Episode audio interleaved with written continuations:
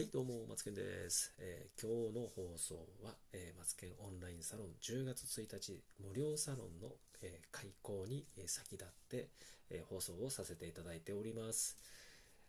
無料のオンラインサロンをすで、に運営を、している方、そして有料のオンラインサロンをすで、に運営をされている方、で、ラジオの収録をね、えいつもいつも楽しみに、え聞いてくださっている方、えありがとうございます、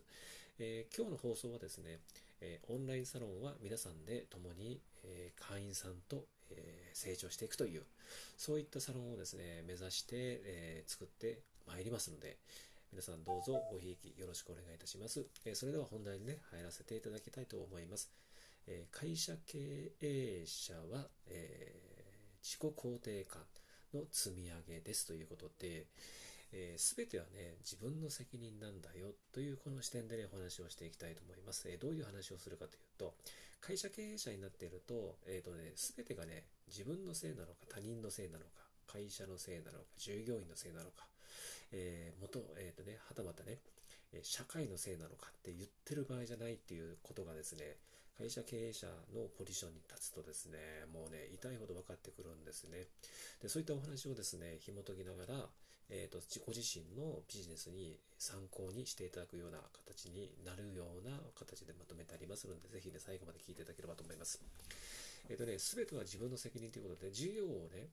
拡大しようと思ったのであれば、まずはね、経営者自身は成長する必要があると思うんですね。経営者の器以上に事業が発展することはないんですね。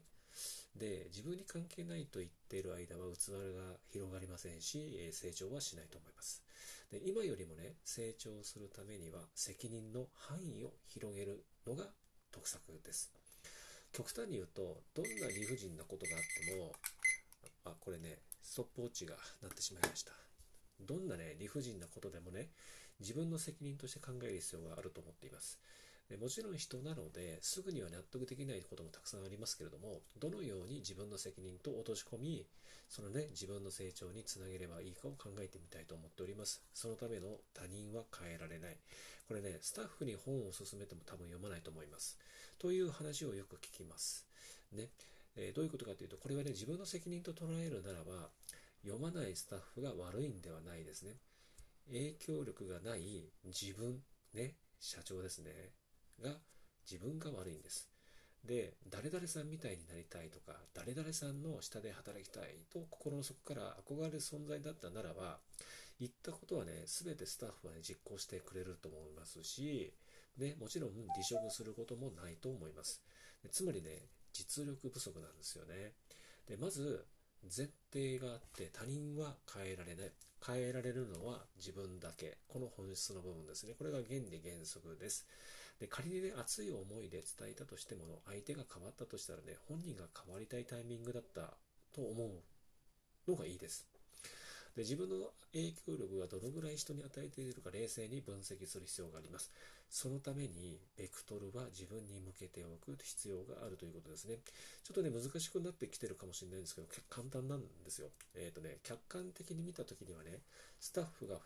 100%悪い時もあるんですよ。どうしてもミスがあったりとか、えー、忘れたものがあったりとか。でもね、最終的な責任は経営者にあるんです。で、まずね、一つ。えー、2つあるんですけど、1つはその人を採用したのも自分なわけです。で、スタッフが採用しても自分が採用したことになってます。で、そのスタッフが集まる LP を作ったのも自分で。でね、広告採用で部下に任せているからといっても任せたのは先ほども言いましたけどもあなたご自身なんですよね。だからといってミスが起きた際に自分一人で反省するのではなく本人に伝えなければならない。自分が殻に閉じこもって自分だけが悪いじゃなく、ちゃんと伝えることは伝えるということですね。で、同じミスが起きないためにはどのように伝えればよかったのかと考えることで、他人の失敗からでも成長することができます。ね、これ大事なんですよね。で、僕がスタッフに対しての言葉遣いや対応をね、スタッフっても外注ですよ。アウトソーシングですよ。で、言葉遣いや対応、これは私はメールでやるんですけど、メール文でね、言葉遣い、対応。で、そして、えー、それをね、聞いてくださると、まあ、伝わ、伝えていただけるとわかると思うんです。それはなぜかっていうと、相手から来る文章なんですけど、一言一言繊細にね、選んでね、えー、私は話をね、進めていくんですけど、えっ、ー、とね、ただ、あまり、おえっ、とね、え天気が悪いのも自分のせいという話がありますけども、もう少し言語化するとね、雨が降った時に起こるトラブルを想定して、えー、事前準備ができていたかということだと思うんですね。雨が降ったから、天気が悪いから自分のせいじゃないんですよね。もうすでに先回りして、えー、あらゆる状況をもうすでにもう予言、予告、もう予知しておくっていうことなんですよね。で、様々な角度が、や視点でね、えーと、物事が見えるようになるので、ぜひこういったことを会社経営者の方は、えー、試してみてみるといいんじゃないかなと思っております。もちろんこれはフリーランス、個人事業主で、えー、起業家に言えることだと思います。でね、自分の人生は自分しか決められませんので、他のせいにしたりとね、誰かのせいにするっていうのは、誰からか与えられる人生になってしまいますので、依存する人生、どなたでもね、それは望まないと思います。自分の人生はね、すでにね、ハンドルが